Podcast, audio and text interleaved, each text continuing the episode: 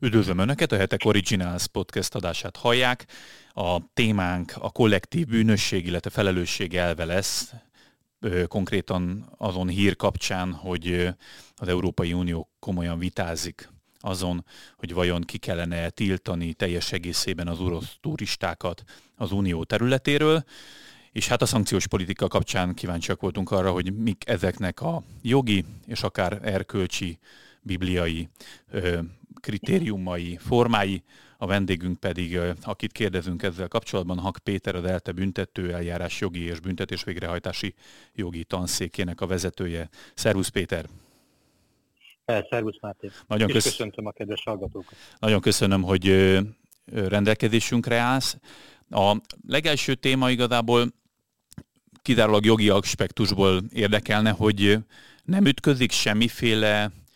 alapvető uniós jogi elvbe az, hogy egy nemzetnek a vezetői által indított háború miatt az egész nemzet összes tagját valamiféle retorzió, szankció, tiltás érje?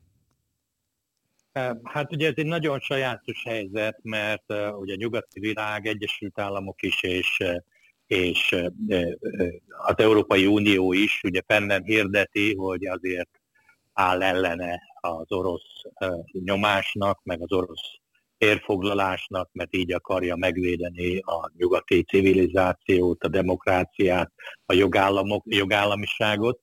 és hát közben egyre több olyan eszközt alkalmaz, amelyről korábban azt gondoltuk, és én ma is ezt gondolom, hogy ezek teljes mértékben ellentétesek a jogállamisággal. Ugye itt az egyik, egyik pont az, hogy hát teljesen ellentmondásban van a nyugati politikai elit, amikor egyfelől azt állítja, hogy Oroszország e, e, egy diktatúra, hogy a Putyin rendszer az egy diktatúra, és e, hogy ezért kell megakadályozni a térnyerését. Ugye, ha diktatúra egy ország, akkor az azt jelenti, hogy a hatalom az nem a nép akaratából történik, nem a nép e, akaratából van hatalmon az, aki hatalmon van. A nyugatiak vitatják azt, hogy Putyin demokratikus, szabad, tiszta választáson nyerte volna meg a hatalmat, és ha következetesek magukhoz, akkor azt mondják, hogy az orosz nép a putyini diktatúrának az áldozata. Ugyanakkor pedig ugye, ugyanezt a népet, e, az orosz embereket, akiknek semmilyen szerepe nem volt abban, hogy milyen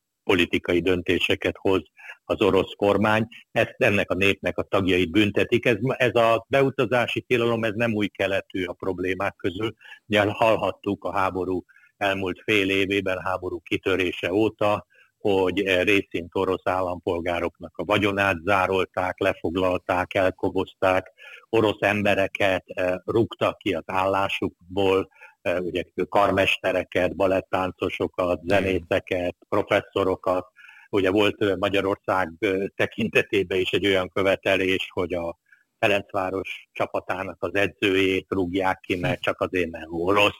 E, ugye ez, ez, ez a kollektív bűnösségnek egy olyan gyakorlata, amit mindeddig e, a nyugati civilizáció elítélt, és, és hát igazából nem nagyon látjuk a különbséget ebben, hogy orosz embereket csak azért szankciók érnek, mert oroszok, tehát senki nem vizsgálja azt, hogy a, a szankció által sújtott ember az bármit is tett volna, ami miatt ő megérdemli ezt a szankciót. Ugye ez egyébként egy e, év ezredes római jogi elvel, ami a, egyébként az Európai Emberi Jogi nyilatkozatban is megjelenik, ugye a nullum crimen színe lége elvével is ellentétes, ugye ez magyarra fordítva úgy szól, hogy nem nincs bűncselekmény törvény nélkül. Ugye ez az európai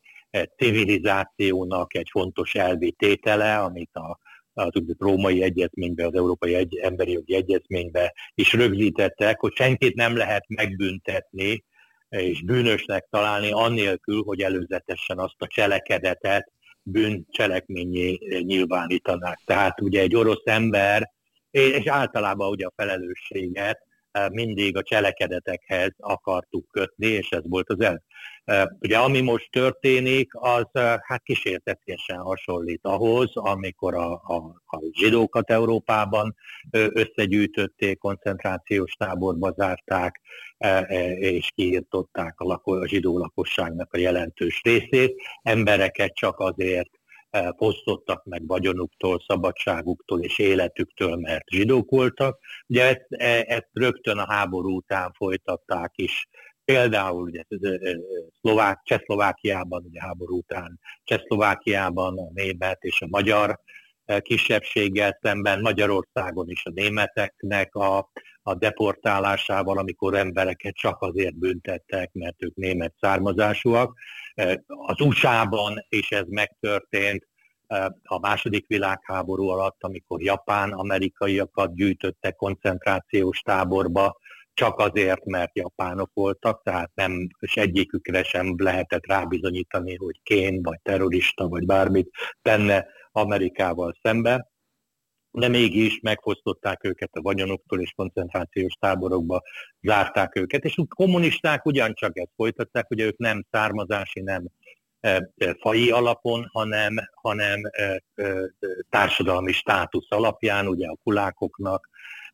a arisztokratáknak a vagyonfosztásával,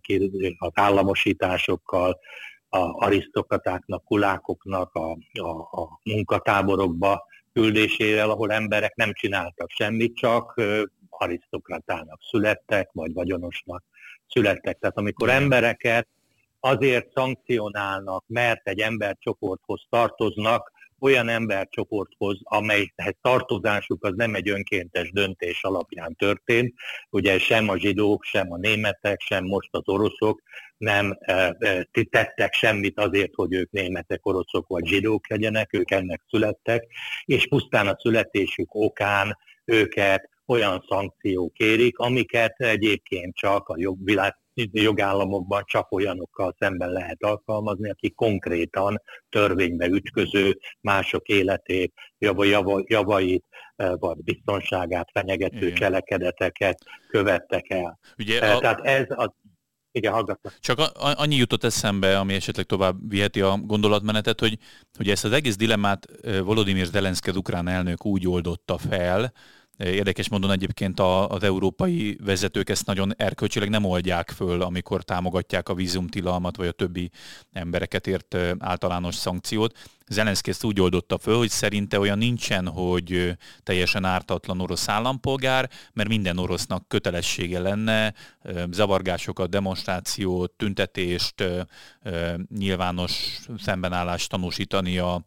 Putyin rendszerével szemben, és mivel mivel Zelenszky ezt nem látja, ő azt mondja, hogy akkor viszont minden orosz felelőssé tehető, hogy nem zavarták el még a zsarnokot, és ezért követeli azt a nyugati vezetőktől, hogy, hogy általános szankciót vessenek ki. Most az ukránok, ukrán vezetéstől nem annyira idegen ám az, hogy teljes népcsoportokat közelenségnek állítsanak be, hát gondoljunk csak arra, hogy, hogy az Ukrajnába élő kisebbségekkel szemben azért nyelvi vagy bármilyen más joggyakorlás szempontjából komoly korlátozások voltak, és részben ez is volt az oka, hogy az Európai Unióba eddig nem nyerhettek felvételt. Engem az lep meg, hogy most viszont a háború tükrében nagyon sok balti állam, de már lengyelek, csehek, észtek, szóval nagyon sok uniós tagállam szinte teljesen átveszi ezt a fajta narratívát, amivel számomra egy ilyen morális ellentmondás alakul ki, hogy milyen alapon vádolom én az orosz hozzáállást bármilyen háborús cselekményhez, ha közben akár bizonyos területeken még súlyosabb lépéssel válaszolok arra. Hát, ugye ez az egész háború a, szerintem alapjaiban leplezi le a nyugati civilizációnak a képmutatását és, és hazugságait. E, e, ugye most én nem akarok, tehát nyilvánvalóan nem, nem gondolom azt, hogy hogy Oroszország áldozat ebben a Nyilván. konfliktusban, de, de és egyértelmű, hogy a, hogy a háborús agressziót Oroszország indította el, de hát például ugye éppen Magyarország is éve, évtizedek, vagy hát hosszú évek óta tulajdonképpen a, a, ugye az ukrán nacionalista hatalomátvétel óta konfliktusban volt az ukrán állammal, mert, a, mert az ukrán állam még a háború előtt jóval hát elkezdte szisztematikusan megfosztani a nemzeti kisebbségeket az ok jogaiktól, a nyelvhasználat jogától. Ez ugye elsősorban az ukrán áll, állampolgárok nagyon nagy hányadát kitevő orosz nemzetiség ellen irányult. Ugye a balti államok egy részével az a probléma, hogy náluk is vannak orosz kisebbségek, Igen. és ezeket az orosz kisebbségeket is gond nélkül elnyomják, ugye, és hát Ukrajnában magyar kisebbséget is ugyanígy érintette ez az elnyomás, és ez a, ez a jogfosztás. És ugye miközben miközben ugye fel megfogalmazódik az Európai Unió vezetői részéről, hogy mi tárt karokkal várjuk Ukrajnát az Európai Unióba. Például ezeken a területeken az Uniótól semmilyen európai követelményt nem kérnek számon, vagy nem kértek eddig számon. Ugye azért elég sok hírt lehetett hallani arról is, hogy, hogy, hogy a, ugye az ukránok ugyanúgy megsértik a háborús jogot, mint ahogy az oroszok, és és ugye az, az Amnesty International jelentését kapcsán óriási felháborodás lett, hogy, hogy ők ugye Oroszországot támogatják, támogatják a jelentésükkel, miközben magukat a tényeket senki nem tudta cáfolni, hogy valóban ugye az ukránok ö, ö,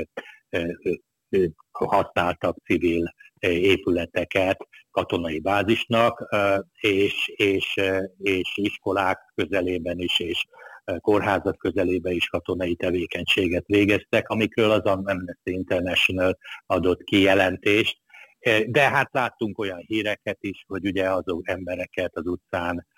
hát effektíve meglincseltek, csak azért, mert oroszok voltak, vagy orosznak tartották őket. Tehát tulajdonképpen hát nagyon-nagyon erőteljesen kettős a mérce, amit az oroszoknak olyan bűnének tulajdonítanak, ami miatt ők nem méltók az emberi civilizációban részt venni, ugyanezeket a bűnöket az európai vezető hatalmak, és hát maga Ukrajna is elköveti. Hogy látod egyébként, hogy melyek azok a szankciók, amelyek még, még vállalhatóak egy, egy ilyen háborús konfliktusban a nyomásgyakorlás eszközeként, és hol van az a akár morális, vagy akár jogilag elfogadható határ, ami, ami viszont már túlmegy a, a, a szankciók tekintetében? Hát ugye nyilván a szankcióknál elfogad, a szankciók, mint kisebbik rossz kell, hogy kellene, hogy működjenek. Tehát igazából a, tulajdonképpen a, szerintem a civilizált megoldás az a béke lenne, a békét teremteni, és a békét közvetíteni, és a béké, békén munkálkodni, mert, mert a béke az egyetlen dolog, ami, ami megállítja a vérontást. Nyilván az, hogyha az egy megfontolandó lépés, hogy katonai eszközöket nyújtanak, hogy a katonai eszközök hát értelmszerűen el fogják nyújtani a konfliktust, és még több ember életet követelnek, és nyilván annál, hogy Európa vagy, vagy Amerika háborút indít Oroszországgal szemben, annál jobb eszköz a szankciók alkalmazása. Az is egyértelmű, hogy a szankciók érintik a polgárokat, de, de, de nem fosztják meg őket a jogaiktól. Ugye minden olyan szankció, ami például embereknek a tömeges, hát a civilek tömeges halálát vagy tömeges szenvedését okozza, az ugyanolyan háborús bűn, mintha bombáznák ezt a réteget, ezt a, lakos, a civil lakosságot, tehát az egy nagy képmutatás, hogy ugye nem küldünk bombázókat, de, de éjhalálba kergetünk százezreket vagy milliókat. E, a, ugye azok a szankciók, amiket alkalmaznak, azok a humanitárius jogot nem sérthetnék. Tehát a, ilyen értelemben nyilván e, olyan szankciók, amik, amik gazdasági jellegűek, behozatali tilalmak, export, e, import tilalmak, és egyéb olyan lépések, amik az államhatalmat és az öntéshozókat érintik elsődlegesen, ezek, ezek legitimek. Ugye amikor már magánszemélyeknek a vagyonát foglalják le, tehát mondjuk európai bankokban lévő orosz állampolgároknak a, a magánvagyonát foglalják le, tehát nem állami, nem orosz állami cégeknek, vagy, vagy politikai vezetőknek a vagyonáról van szó, döntéshozókról, hanem átlag emberekről, az már, az már kérdéses, mert ugye vagyon megfoszt, vagyontól megfosztani embereket csak törvényes eljárásban lenne szabad, tehát a normális megoldás, amikor egy embernek a számláját zárolják, az az, hogyha elindítanak ellene egy eljárást, és egy független pártatlan bíróság megállapítja, hogy ő felelős, ő ezen, ebben az eljárásban szabadon kifejtheti a védekezését, tehát ő maga védekezhet, és megtehet mindent annak érdekében, hogy a saját álláspontját megismertesse, és jogorvoslattal is élhet. Ugye ezek a jogállami követelmények, tisztességes eljárás elve, jogorvoslathoz való jogelve, védelemhez való jogelve, ezek mind-mind az Európai Emberi Jogi Nyilatkozatban benne lévő elvek. Tehát azok a fajta szankciók, amelyek olyan személyeket sújtanak, akiknek semmilyen teendőjük nincsen, és ugye azt várnák el, hogy az Zelenszky féle narratívába azt várnák el az emberektől, hogy ők az életüket áldozzák fel azért, hogy, hogy megdöntsék a Putyin rendszert, és, és erőszakos zavargásokkal saját magukat, családjukat életveszélybe hozva döntsék meg a politikát. Ezek a, tehát egy olyan politika, ami ezt akarja kikényszeríteni az emberektől, az szerintem a, a, az emberiesség elvei alapján nem lenne elfogadható. Uh-huh. Még egy utolsó kérdést engedj meg, és talán picit nagy ugrás lesz, de talán a hetek olvasói tekintve, hogy ez egy nem csak közéleti, hanem egy keresztény világnézeti lap és médium, hogy lelkészi minőségedben is feltegyek egy kérdést, ugyanis a kollektív felelősségnek vagy a büntetésnek az elve a Bibliában is azért felmerül, hogy Istennek az ítélete akár jöhet egy egész közösségre is akkor, hogyha a, a bűn történik az adott közösségben, és azért is kérdezem ezt, mert nem egyszer van, hogy egyfajta nemzeti felelősségként nyom, nyom azt embereket, vagy egy egész nemzetet, országot egy történelmi háborús bűn akár, vagy gondolhatok itt például a holokausztra, hogy hol, húzódik meg a bibliai kép a kollektív felelősségről, vagy büntetésről, vagy ítéletről, és hogy mennyiben különbözik ez az emberi jogi lépésektől. Ugye a lényeges különbség az, hogy Isten egy személyben egy igazságos bíró, és ő az igazságnak a, a, az alapja, ő az igazság, és amikor ő megítél cselekedeteket, akkor, akkor a, a minden tudásán és a minden hatóságán alapulva ítéli meg ezeket a cselekedeteket, tehát az ő ítéletei, ahogy a Biblia többször is kiértik, igazságos ítéletek. Tehát itt a, a lényeges különbség, hogy, eh, hogy az Isten maga igazságos, és az ő ítéletei igazságosak, miközben jól tudjuk, hogy az ember viszont a, a bűnben fogantatott ember az eh, romlott, romlott természettel rendelkezik, az emberi ítéletalkotás az nagyon-nagyon nagy mértékben alá van rendelve a romlott természetnek, az emberi ítéletek lehetnek hibásak, a történelem tele van olyan eh, esetekkel, hogy az igazságszolgáltatás története, amikor utóbb kiderül, hogy embereket ártatlanul ítéltek el, mert tévedtek a bírók, ugye bíráknak a rossz indulata, a tévedése, rossz akarata, az megjelenik az ítéletben. Isten ítéletében nincs rossz indulat, nincs tévedés, nincs, nincs hiba az ő ítéleteiben. Tehát a, az ember nem teheti magát Istenné, amikor az ember, emberiség akar isteni igazságszolgáltatást nyújtani, akkor a romlott ember